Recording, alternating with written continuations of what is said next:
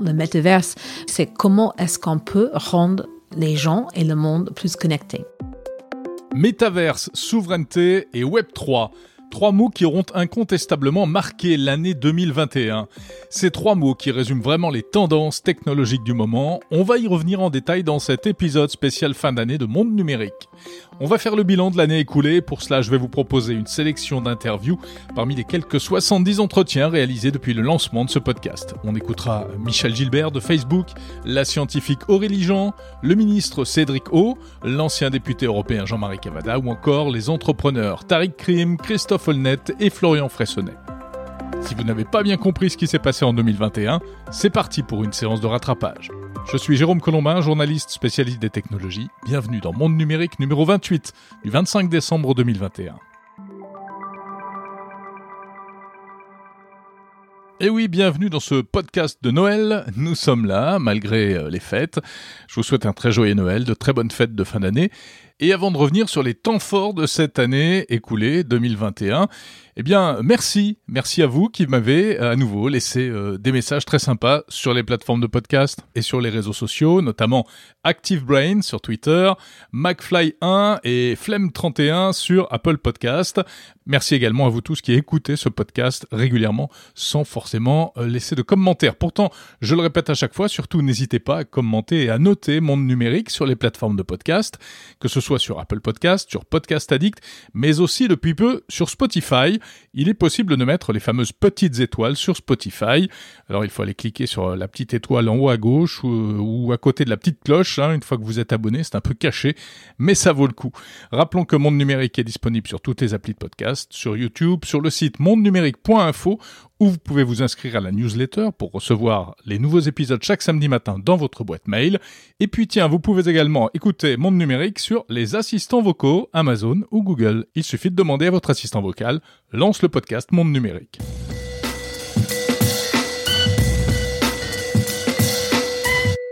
C'est une première regrettable, mais à laquelle il fallait sans doute s'attendre. On peut même dire que ça n'aura pas traîné. La première agression sexuelle dans le métaverse. Elle a eu lieu il y a quelques semaines, ça a été révélé tout récemment. Une femme, une employée de Facebook, a déclaré avoir été agressée dans le nouvel univers virtuel Horizons Worlds de Meta. On en parlait la semaine dernière, alors qu'elle participait à une séance de bêta-test avant le lancement de cette plateforme. Alors vous allez me dire, comment peut-on être agressée dans un monde virtuel? Eh bien, en fait, elle explique que son avatar aurait subi des attouchements de la part d'un autre avatar. Et en plus, il y avait d'autres avatars à côté qui regardaient.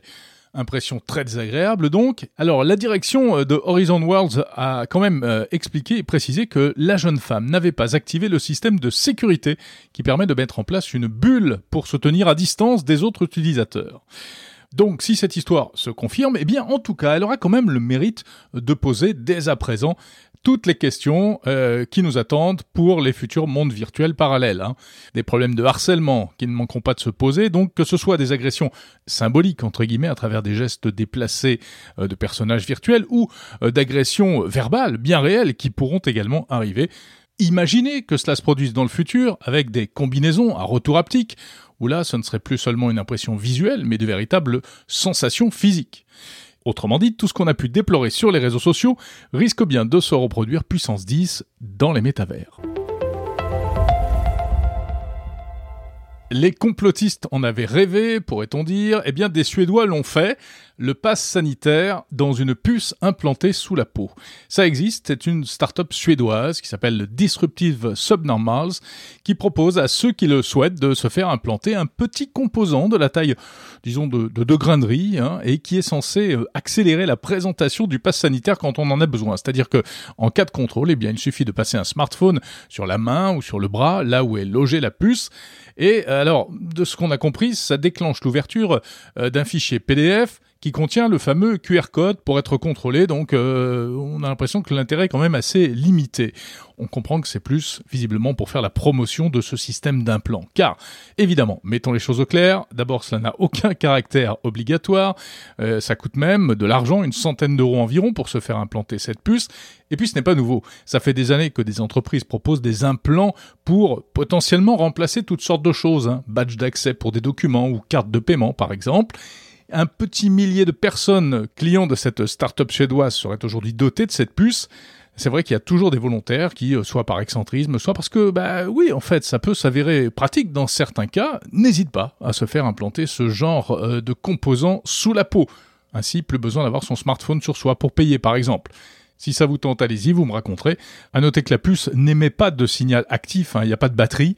C'est comme un badge classique NFC. Il n'y a pas non plus de GPS, donc aucune possibilité de localisation.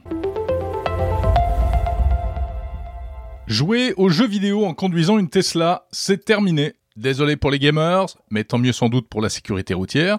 Le constructeur américain vient en effet de décider de bloquer l'utilisation des jeux vidéo sur l'écran central des Tesla lorsque le véhicule est en mouvement. Et oui, car jusqu'à présent, ce n'était pas le cas. On pouvait facilement utiliser l'un des 3 jeux vidéo proposés en standard à bord de ces véhicules, même en étant derrière le volant. C'est-à-dire que normalement, il y a une mise en garde qui précise que cette fonction est réservée aux passagers avant, mais il était facile de contourner, de passer outre avec un simple clic et donc de se retrouver dans la possibilité de jouer au jeu tout en ayant, par exemple, enclenché le mode autopilote du véhicule. Tesla comptait sans doute sur le bon sens des conducteurs pour ne pas passer outre cette limitation. Mais le bon sens étant évidemment une vertu assez mal partagée, cela n'a pas suffi.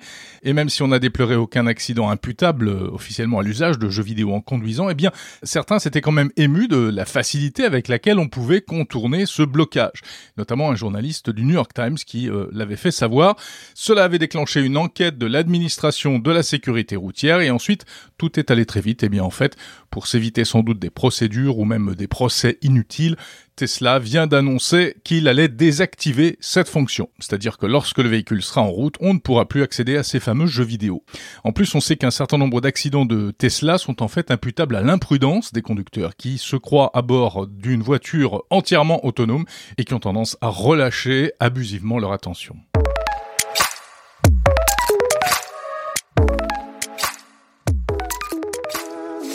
On en vient maintenant au sujet principal de cet épisode de Monde Numérique.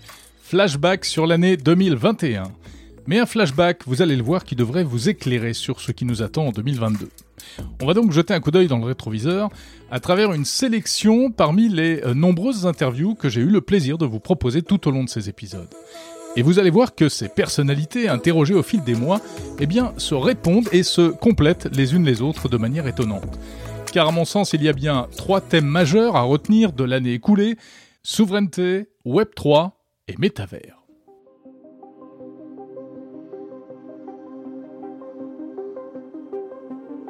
Nous sommes en plein mois d'août. Mark Zuckerberg, le fondateur de Facebook, lâche un mot, métaverse.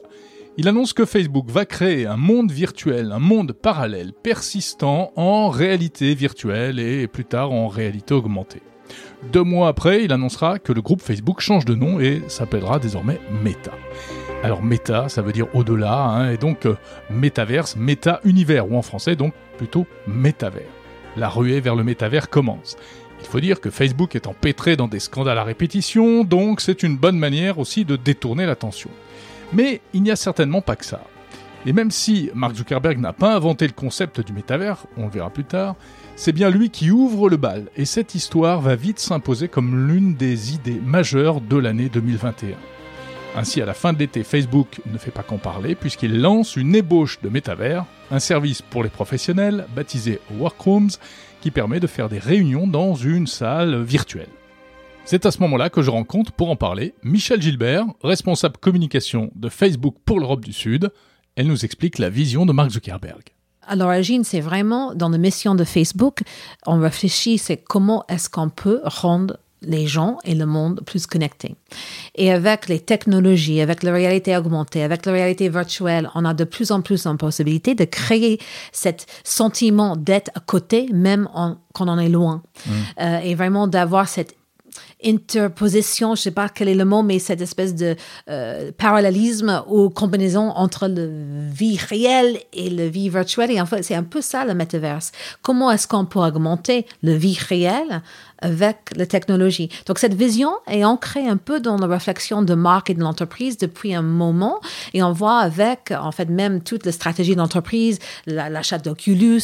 Oui, le casque de réalité virtuelle. Exactement. L'investissement, on a annoncé il y a quelques mois, même plus d'un an maintenant, le partenariat avec Ray-Ban et Luxotica pour réfléchir sur les lunettes connectées. Il y a beaucoup d'annonces et beaucoup de choses que nous faisons afin de faire ces premiers pas vers ce qu'on peut dire le métaverse.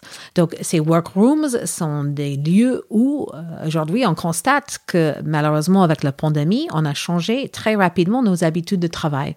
Donc, on a appris qu'on peut travailler ensemble, mais quand même, on a entendu que les gens ont besoin d'avoir un sentiment de présence, de sentir à côté de quelqu'un. On est des êtres humains, on aime plus ou moins, surtout plus, être avec les autres. Bien sûr. Donc, on est des animaux sociaux. Exactement, depuis toujours. Et en fait, ce produit qui est proposé aujourd'hui va nous permettre de nous immerger dans un lieu de travail, même si on n'est pas à côté de quelqu'un, mais avoir le sentiment d'être à côté, le sentiment de pouvoir agir, de pouvoir dessiner son graphique, de pouvoir taper sur son clavier, mais vraiment sentir qu'on est ensemble, même si on ne l'est pas. Alors cette histoire de métavers, en réalité donc, ce n'est pas du tout une invention de Facebook et ce n'est pas une nouveauté. Voilà déjà quelques temps qu'on parle de métavers dans la Silicon Valley et que plusieurs entreprises de technologie y travaillent, mais de manière plus discrète. Par exemple Epic Games avec son jeu à succès Fortnite, qui est déjà une forme de métavers, ou encore Roblox qui est aussi un univers virtuel persistant sous forme de jeu vidéo. En fait, le concept de métavers, rappelons-le, ça vient d'un roman de science-fiction des années 90, et puis ça a été représenté notamment dans le film Ready Player One. Mais n'empêche, on a encore du mal à voir exactement de quoi il s'agit et à quoi ça va ressembler. Pour beaucoup, c'est de la foutaise. Pour en savoir plus, j'ai demandé son avis à Frédéric Fréry, qui est professeur de stratégie d'entreprise dans le domaine de l'innovation à l'école ESCP et à Centrale Supélec. Moi, je crois qu'il y a trois grandes manières de comprendre ça. Alors, il y a un truc qui est complètement conceptuel. Zuckerberg, il parle de Internet incarné. Il parle d'Internet qui passerait en 3D plutôt qu'être en 2D. Et puis, il va même jusqu'à dire que c'est une sorte d'équivalent ou la chose la plus proche de la téléportation. Ça, c'est assez conceptuel. D'une manière plus technique, en fait, c'est une sorte d'hybridation de réalité virtuelle, de réalité augmentée, d'hologramme et de réalité physique. C'est-à-dire, c'est un petit peu Ready Player One, mais ça ressemblerait un petit peu aussi au Conseil des Jedi dans Star Wars, où vous avez des gens qui sont présents en hologramme. Oui, tout à fait. Et d'une manière beaucoup plus concrète, moi j'ai l'impression, c'est que c'est aussi une interconnexion avec plein de plateformes, certaines déjà existantes, de jeux, de divertissement, de travail, de sport. Par exemple, maintenant, il y a des concerts sur Fortnite, et donc on se met à utiliser des plateformes pour des choses pour lesquelles elles sont pas faites. Et je crois que vous avez utilisé l'environnement de travail qu'a lancé Facebook. Oui, Workrooms. Voilà. Ça procède, à mon sens, tout à fait de cette logique-là. Le métavers est-il le next big thing, la prochaine grande invention? Ou bien n'est-ce qu'un buzzword, un mot à la mode? Voilà donc la question qui fait débat en cette fin d'année 2021.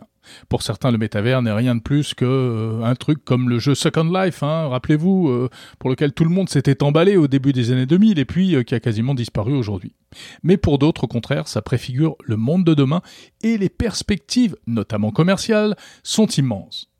Et donc on voit Facebook, mais également Microsoft ou même la ville de Séoul y consacrer d'ores et déjà des dizaines de millions de dollars. On comprend donc qu'il va forcément en sortir quelque chose. Et ça pose d'ores et déjà plein de questions. Les technologies sont-elles prêtes?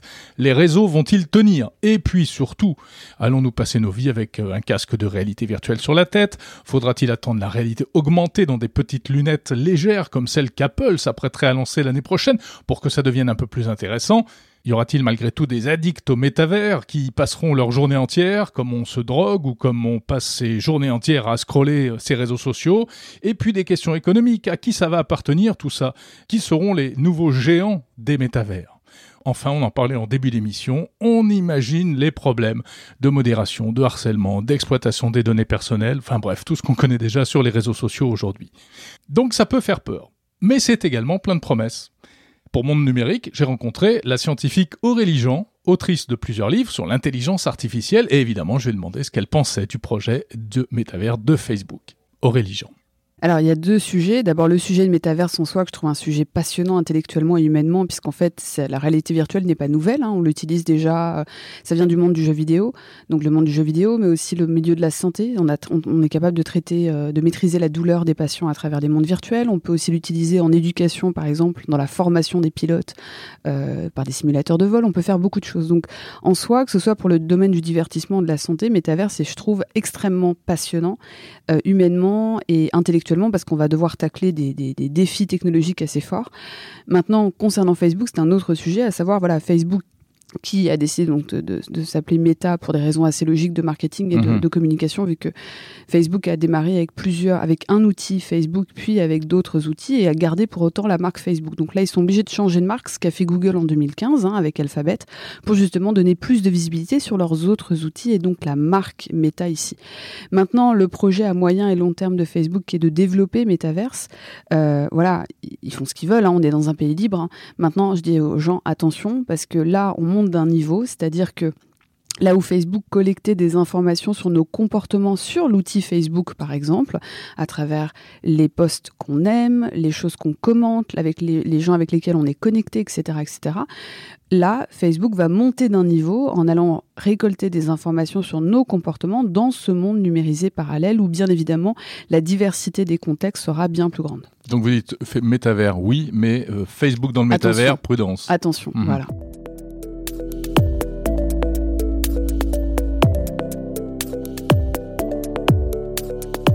Voilà, le métavers est sur les rails et on verra bien ce qu'il en sortira. On a entendu Michel Gilbert de Facebook France, le professeur Frédéric Fréry et la scientifique Aurélie Jean sur cette question. On va maintenant donner la parole à d'autres intervenants d'un autre genre et on va parler du deuxième sujet fort de l'année 2021 qui aura véritablement marqué l'actualité des technologies, la question de la souveraineté. Souveraineté numérique, souveraineté technologique, un thème très présent dans les médias qui parlent de technologie tout au long de l'année. Et une question qui n'est pas si éloignée que ça, au fond, du métavers. Car parler de souveraineté, c'est parler en creux de la toute-puissance des GAFAM, les géants du numérique, face auxquels les entreprises françaises et européennes ont bien du mal à exister. Alors comment faire, nous, pauvres citoyens européens, pour ne pas être mangés tout cru par les ogres GAFAM ? J'en parlais dès le premier épisode de Monde Numérique, en juin 2021, avec le secrétaire d'État au numérique, Cédric O, qui m'expliquait alors sa vision de la situation. Je pense qu'on arrive au moment où les GAFA ne sont pas loin de toucher l'apogée de leur puissance, les très grandes entreprises du numérique. Ça veut dire quoi ? Démantèlement ? Pas forcément, vous savez, Tom Wheeler, l'ancien président de la FCC, dit « Don't break them up, break them open ». Pardon de cet anglicisme encore, mais c'est difficile à traduire en français. En gros, il vaut mieux les rendre interopérables, réussir à réguler leurs services plutôt que les séparer pour plein de sujets qu'on n'a pas le temps d'aborder, parce que donc, je pense que l'ère de la régulation va arriver, mais il faut faire très attention. Le problème de l'Europe, bien sûr, il faut réguler, c'est d'abord un manque d'innovation. Il faut pas se tromper sur le diagnostic. Aujourd'hui, je veux dire, notre vie quotidienne est drivée, est réglementée. Oui, il n'y a pas d'équivalent européen. Par des entreprises américaines. Et si on veut faire partie de ceux qui décident des standards, dans un monde où le leader décide des standards, il faut d'abord avoir, nous aussi, des très grandes entreprises du numérique. C'est pour ça qu'on fait tout ça pour la French Tech.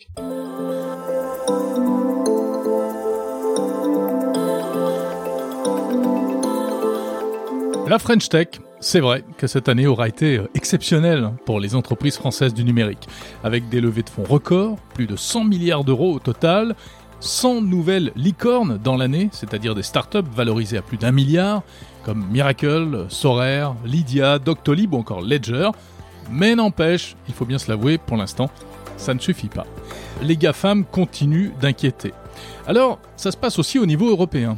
Et c'est pour ça que j'avais rencontré l'ancien député européen Jean-Marie Cavada, aujourd'hui engagé dans un combat pour la défense des droits des Européens dans l'économie numérique, précisément à travers un organisme qui s'appelle EDF Rights. Jean-Marie Cavada, ancien journaliste de télévision et de radio, met en garde contre notamment l'extraterritorialité des lois américaines qui menacent, selon lui, la souveraineté des États européens, alors que l'appétit de ces géants paraît insatiable. Jean-Marie Cavada. Il n'y a aucune raison que les grandes puissances continentales, États-Unis d'un côté, Chine de l'autre, en attendant l'Inde et peut-être un jour le Brésil ou quelque chose en Afrique, il n'y a aucune raison que les grandes puissances viennent faire nos poches Et donc, nous avons là la nécessité de nous protéger, puis aussi d'émerger, de faire ce que les Américains ont fait il y a maintenant 40 ans.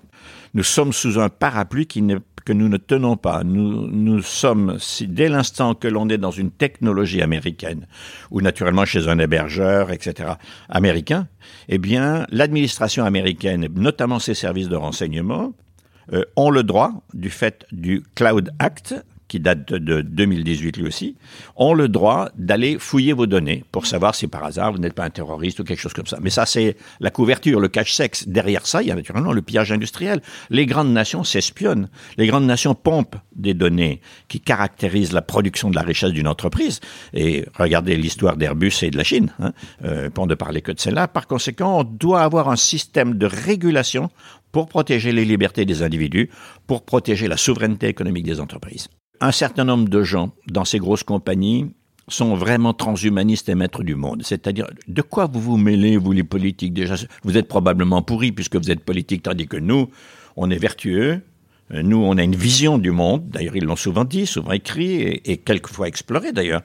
Et je ne critique pas le fait qu'ils l'explorent. Je n'accepte pas qu'ils sortent des règles. Ce qui est interdit dans le monde réel doit l'être vraiment dans le monde virtuel. On voit donc à quel point ces questions qui partent du numérique ont aujourd'hui un impact à la fois économique et même géopolitique. Quelle place pour l'Europe? Quelle place pour la France dans tout cela? La question de la souveraineté s'est posée de manière aiguë cette année à propos du cloud, l'informatique en nuage. 2021 a été marqué par des annonces qui ont pour le moins fait grincer des dents. L'entrée de Microsoft, Alibaba, Huawei et Amazon dans le projet de cloud européen Gaia-X, ou encore l'association entre le français Thales et l'américain Google, là encore, pour créer un cloud prétendument souverain. Comment, dans ces conditions, parler de souveraineté, notamment face à la menace de ces lois américaines extraterritoriales dont parlait Jean-Marie Cavada à l'instant? Pour certains, les décisions prises relèvent quasiment d'un choix de société. C'est le point de vue de Tariq Krim, entrepreneur du numérique, qui en appelle à la mobilisation des acteurs français. On a deux visions du numérique qui s'affrontent aujourd'hui essentiellement. La vision américaine, j'allais même dire plutôt la vision de la Silicon Valley avec ce qu'on appelle les GAFAM, donc une vision qui est basée sur l'utilisation des données, l'absence, quasi-absence de vie privée. On l'a vu avec les récentes redécouvertes, même si on le savait déjà sur Facebook. Et de l'autre côté, un modèle chinois qui est un modèle, qui est le modèle du crédit social dans lequel on est contrôlé, où on utilise l'informatique pour organiser la population. Et entre ces deux modèles, qui ne sont pas forcément des modèles très enviables, j'imagine qu'il y a un modèle européen qui correspond un peu à ce que l'on a dans le monde réel, c'est-à-dire un endroit où on peut s'exprimer, où on est libre de ses opinions, que notre vie privée est respectée. Et effectivement, pour cela, il faut développer notre savoir-faire logiciel qui existe déjà et qui est d'ailleurs, à mon avis, très complet. Alors voilà l'ambiance en 2021, des géants toujours plus géants et des Européens qui ont du mal à émerger. Pour parler de tout ça, j'ai également rencontré cette année Christophe Aulnet, ex-PDG de Microsoft France, aujourd'hui investisseur. Il a plein de choses à dire sur la question et il faut bien avouer qu'il est sur la même ligne que Tariq Krim. Il donne quelques pistes pour, selon lui, créer de la valeur dans le numérique en Europe. Moi, je pense que c'est un mirage, une lubie et un gaspillage d'argent que de penser on va faire un Google européen, un Apple européen. Je pense que la bonne stratégie, c'est certainement d'avoir une approche européenne. Aujourd'hui, on voit que des plaques tectoniques se dessiner, la plaque américaine, la plaque d'influence chinoise, et on pourra en parler, c'est un vrai sujet en tant que tel. Et puis, l'Europe qui, malheureusement, n'arrive pas suffisamment à agir comme un ensemble cohérent. Voilà. Et il y a plusieurs éléments. Le premier, c'est ne pas vouloir répliquer les GAFA. La deuxième chose, c'est se dire, finalement, se positionner sur les nouvelles vagues d'innovation et faire en sorte que des géants européens puissent émerger sur ces nouvelles innovations. Ça peut être autour de la 5G, de l'IoT, de la smart city, du quantique, de l'intelligence artificielle et de mettre en place un système de financement, et je crois qu'il y a eu beaucoup de progrès qui a été fait en la matière. On le voit avec la French Tech, mais on le voit partout au niveau européen. Je dirais avec maintenant un accent beaucoup plus fort à mettre sur les fonds qui investissent longtemps, dans la durée, sur le growth. Et parce qu'en fait, on voit que des succès comme Amazon, par exemple, ont été possibles parce que vous avez eu des investisseurs qui ont financé à perte pendant des années et à perte exponentielle. Il faut qu'on ait cet écosystème financier. Et puis le troisième élément, eh bien, c'est d'avoir une régulation. Alors, vous allez me dire, comment peut-on réguler avec nos petits bras en Europe? On a un atout énorme, c'est notre marché. On a 500 millions d'utilisateurs. Si on était capable de... tout simplement, il n'y aura pas de souveraineté sans puissance. Donc, il faut faire valoir notre puissance. Notre puissance, c'est notre marché.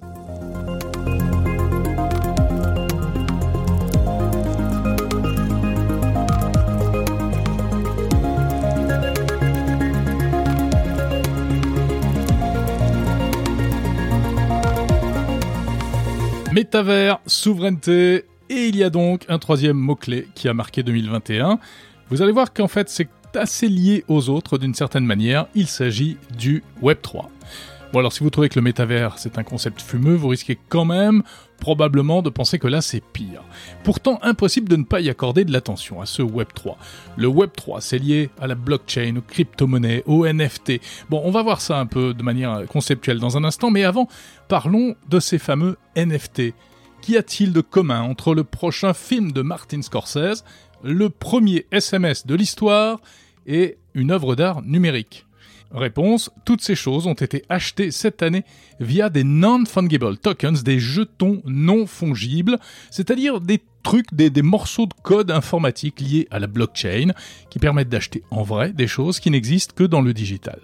Le marché mondial des NFT s'est élevé en 2021 à 27 milliards de dollars. 27 milliards de dollars. Par exemple, un terrain virtuel s'est vendu 2,5 millions de dollars en NFT dans le monde virtuel Decentraland. On peut aussi acheter des vêtements, Prada ou Gucci, des chaussures, des Nike, des Adidas. C'est ce qu'on appelle la digital fashion. La mode numérique, c'est un peu le côté glamour du Web3. On en parle avec Chloé Voitier, journaliste au Figaro, qui a enquêté sur cet étrange phénomène. En fait, la digital fashion, c'est assez fascinant parce que c'est vrai qu'on a toujours en tête les skins de Fortnite. On se dit oui, bon, bah d'accord, ou des vêtements dans les jeux vidéo. Enfin, comment vous pouvez habiller votre personnage. Donc, on imagine toujours quelque chose de très pop, de très cartoon et de pas très travaillé. Et en fait, la digital fashion, ça peut être des grandes griffes comme Dolce & Gabbana, comme ça peut être aussi des startups qui se lancent sur le sujet et de se dire on a les moyens techniques avec les logiciels 3D aujourd'hui de faire des vêtements qui sont photoréalistes avec vraiment la texture mais vraiment précise du cuir, de la soie, du coton et de faire des vêtements qui on ne peut voir que pour le moment que par le biais par exemple d'un smartphone avec un filtre de réalité augmentée. Et des vêtements totalement, enfin moi je pense à The Fabricant qui est une start-up danoise ou néerlandaise qui spécialisée là-dedans et enfin je vous conseille vraiment d'aller sur leur site, c'est juste fabuleux parce qu'on a vraiment l'impression de voir sur les photos de vrais vêtements, il y a des animations 3D, on voit vraiment le mannequin en train de défiler avec tous les effets de plissé, de mouvement du tissu. Et ils peuvent aussi s'amuser à faire des vêtements qui sont impossibles à faire dans la vraie vie, soit parce que les composants, enfin le tissu, les pierres, etc. Ça coûterait une fortune de faire ça en vrai, soit juste parce que ce sont des vêtements qui défient la gravité, des vêtements qui volent. Oui. Des vêtements ou alors juste avec des tissus qui n'existent pas, des tissus qui reflètent par exemple la lumière autour de vous. Enfin, on peut vraiment s'autoriser toutes les fantaisies et l'idée de la digital fashion, c'est aussi de se dire ces vêtements-là pour le moment qu'on peut utiliser que via des filtres de réalité augmentée, peut-être que demain nous servirons à habiller nos avatars dans le métavers. Et voilà, je vous ai dit qu'on revenait toujours au métavers. On n'a pas fini d'en parler. Alors, d'autant que derrière tout cela, il y a quelque chose d'encore plus profond, le fameux Web3. Bon, qu'est-ce que c'est que ça ? Eh bien, si chaque génération prétend inventer son propre monde réel ou virtuel, on pourrait presque dire que le Web3, c'est un peu le monde numérique rêvé des millennials. Une nouvelle manière d'utiliser les technologies qui se veut moins dépendante des grandes plateformes comme Facebook ou des institutions comme les banques. Tout cela grâce à la blockchain et aux smart contracts, des contrats intelligents qui jouent le rôle de tiers de confiance. Bon, c'est très technique, c'est vrai. C'est aussi très financier, avec beaucoup de spéculation. C'est ce que nous explique Florian Freyssonnet de l'agence et de la communauté Web3 The Diggers. Le Web3, c'est un shift qui est en train de se créer dans le monde d'Internet. Il faut partir du commencement et s'intéresser d'abord au Web1, qui sont les prémices d'Internet, où on avait seulement la possibilité d'aller consulter de l'information en ligne. Donc voilà, c'est la grande époque de Yahoo, etc. Ensuite, on a eu le Web2 qui est arrivé, qui est devenu le Web de l'interaction. Et ce Web de l'interaction... les blogs, aussi... Facebook, tout ça, machin.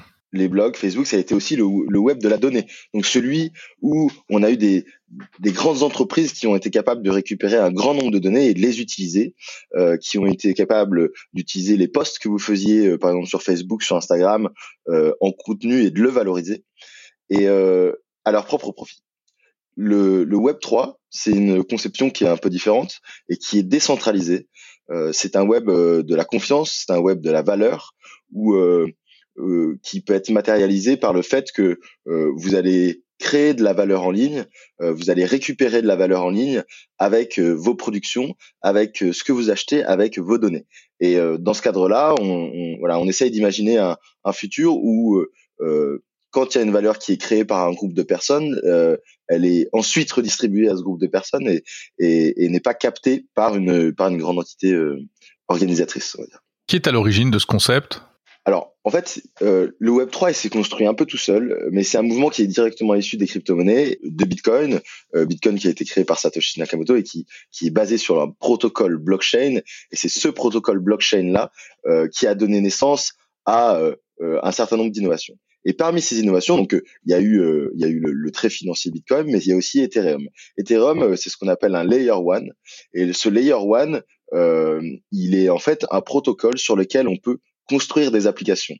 Et c'est un protocole décentralisé sur lequel on peut, par exemple, imaginer que des entreprises puissent être totalement décentralisées. Donc, un Facebook décentralisé peut exister sur Ethereum en étant créé grâce à ce qu'on appelle des contrats intelligents. Les fameux smart contracts. Et en fait, la différence entre ce qui existait avant et ce qui va exister avec Ethereum, c'est que ces contrats intelligents vont permettre d'ancrer dans le marbre un certain nombre de règles, et donc les règles d'une entreprise. Et aujourd'hui, on voit émerger plein de nouveautés, comme par exemple les DAO, donc ce sont les Decentralized Autonomous Organizations, et ces DAO, elles permettent à un certain nombre de personnes de travailler ensemble sans avoir de management ou sans avoir d'organes centralisateurs.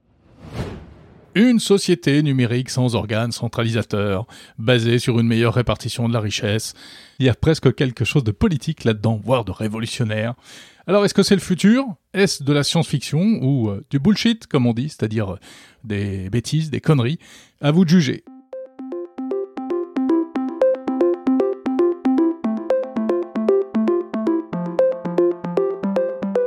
En tout cas, moi, je voulais vous emmener donc dans cette balade à travers l'année 2021 et c'est ce que j'en retiens personnellement. J'espère donc vous avoir un peu éclairé, même si on est quand même encore pas mal dans le conceptuel, c'est vrai, mais on peut dire que toutes ces choses qui ont vu le jour en 2021 et qui ont fait parler d'elles sont quand même passionnantes et on verra vers quoi ça va nous mener en 2022. Alors 2022, bien, on en parlera précisément la semaine prochaine pour le dernier numéro de l'année de Monde Numérique. Cette semaine, pas d'anniversaire de la tech. D'ailleurs, c'est une rubrique qu'on va laisser un peu de côté, en fait, pour 2022. Parmi les bonnes résolutions, je vous proposerai plutôt des focus de temps en temps sur quelques anniversaires vraiment significatifs lorsqu'ils se présenteront. C'est donc terminé pour cet épisode 28 spécial rétro de l'année 2021. Merci de l'avoir écouté jusqu'au bout. N'hésitez pas à dire en commentaire ce que vous en pensez, à noter ce podcast. Le sondage Monde Numérique est toujours en ligne, vous pouvez y répondre et je vous invite à le faire en cliquant sur le lien dans la description de cet épisode. Je vous souhaite évidemment un joyeux Noël, je vous salue, à samedi prochain.